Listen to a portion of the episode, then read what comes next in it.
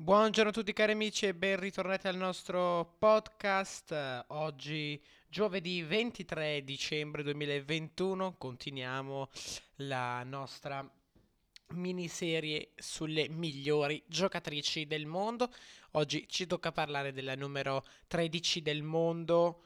ehm, Naomi Osaka che insomma fa un po' strano vederla in, eh, in queste posizioni, ma sappiamo che ha avuto una stagione, una stagione veramente difficile.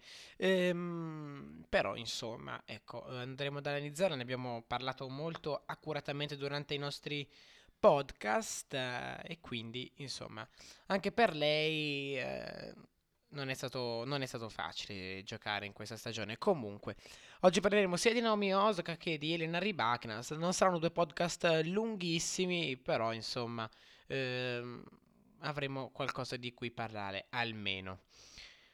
Ehm, Naomi Osaka ha iniziato la sua stagione al eh, mm, Gippsland eh, Trophy eh, Tournament, diciamo questo è stato il torneo di preparazione che lei ha scelto per andare all'Australian Open, torneo che insomma è un- nel quale può, le- può- può vincere, soprattutto perché lei arriva dal successo eh, dallo US Open 2020. Quindi insomma Naomi Osaka sicuramente sa sa quello che deve fare.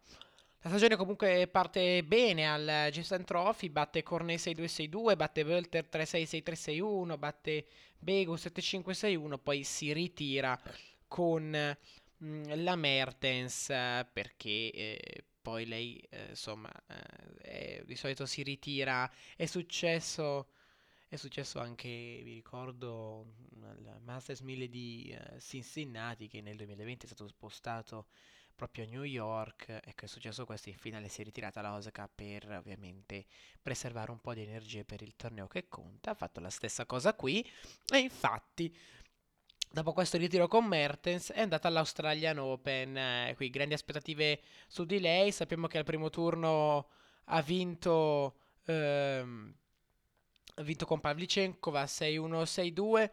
Poi ha battuto Garcia 6-2-6-3. Sappiamo che ha battuto Ons Javer al terzo turno 6-3-6-2. Sappiamo anche che ha battuto Gabriele Muguruza al quarto turno 4-6-6-4. 7-5, bella vittoria su Ansier 6-2, 6-2 in quarti di finale.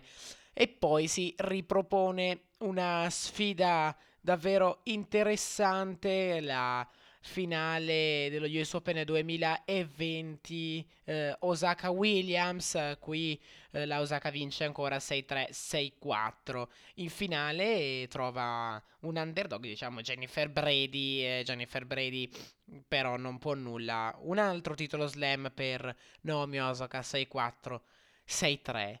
Eh, qui la stagione va a gonfie vele, insomma, Naomi Osaka ha vinto questi titoli, si sente veramente bene, sa quello che insomma vuole, vuole vincere i tornei che contano, però sicuramente non è, eh, non è facile, anche perché insomma eh, Ashley Barty è lei la numero uno del mondo, eh, quindi ovviamente vuole Osaka vuole diventare il numero uno del mondo con tanti titoli slam vinti, però Ashley Barty continua a fare bene. Però diciamo che se avesse continuato a, a fare quello che ha fatto durante questa stagione, soprattutto la prima parte, sicuramente vedremo una Naomi Osaka prima eh, giocatrice del mondo. Però, insomma, così, sappiamo perché Naomi Osaka comunque eh, dopo il successo all'Australian Open va a Miami, batte Tomjanovic 7-6, 6-4, poi eh, vince con Stojanovic eh, perché la Stojanovic si ritira,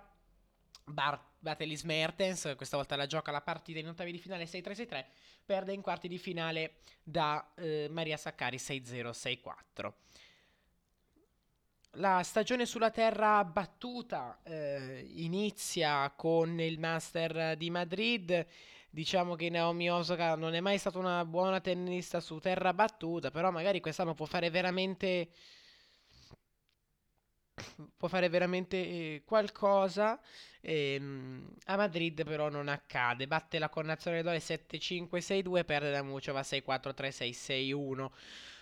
Agli internazionali d'Italia trova Pegula che non le lascia scampo 7-6-2 e poi diciamo eh, il, l'Open di Francia. Questo è stato un torneo decisivo per la sua stagione perché diciamo che insomma qui lei si è presentata con eh, con questa idea. Io non faccio la conferenza stampa perché i giornalisti devono lasciare spazio alla vita privata di noi tennisti.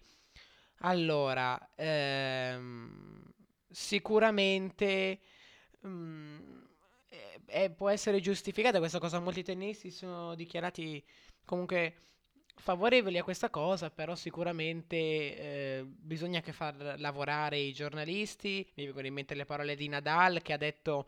Ehm, avere un po' di spazio sicuramente è giusto, però bisogna anche far, far, lavorare i giornalisti che si impegnano a divulgare i nostri risultati, il tennis, eh, in, tutto il, in tutto il mondo.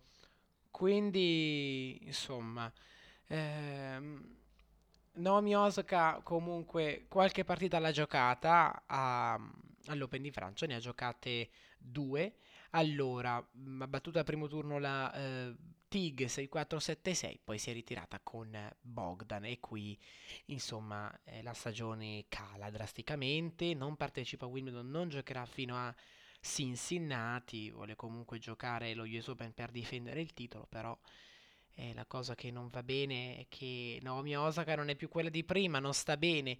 Lei ehm, sta male, dice che ha avuto dei momenti di, di, di depressione, il tennis eh, non la fa stare bene, vuole ritrovare delle sensazioni, ma purtroppo non è, non è quella di prima. Vincere l'ha portata a non stare bene.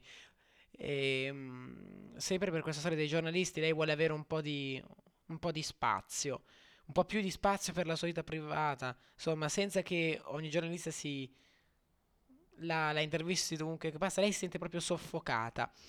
Comunque, la stagione prosegue e questo ha fatto molto, ha fatto molto discutere, però insomma, ehm, ha fatto molto discutere secondo me il fatto che si discuta eh, non, la, non, la, fa stare tanto bene. Comunque va a Cincinnati, batte Goff 4-6-6-4-6-3 per da Teichmann 366 e lo US Open è una disfatta perché vince con uh, Bozkova 6-4-6-1, vince con la Danilovic perché si ritira, perde dalla futura finalista Leila Fernandez 5-7-7-6-6-4.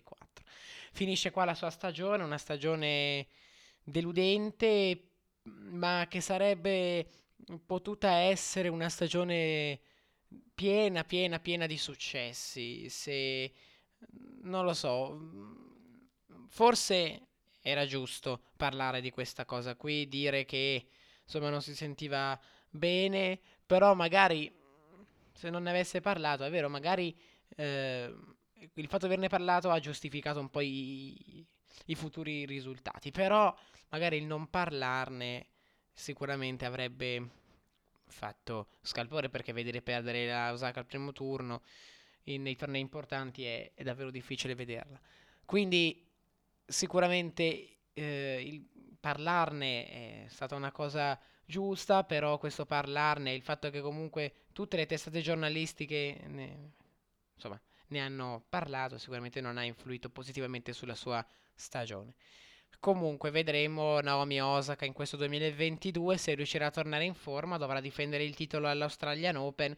Se le condizioni fisiche e mentali ci sono, ecco, non, non c'è spazio per nessuno. Se ci sono ancora residui, eh, calcolate che lei non gioca dal, dal 4 di settembre, se ci sono dei residui, ecco, mh, mm, sarà davvero difficile vederla vincere in questi in, in questi tornei importanti. Quindi finisce qui il nostro podcast, quindi ragazzi grazie per avermi seguito. Io vi do appuntamento a più tardi ovviamente per parlare della numero 14 del mondo Elena Ribachina. Quindi grazie ancora e ciao a tutti.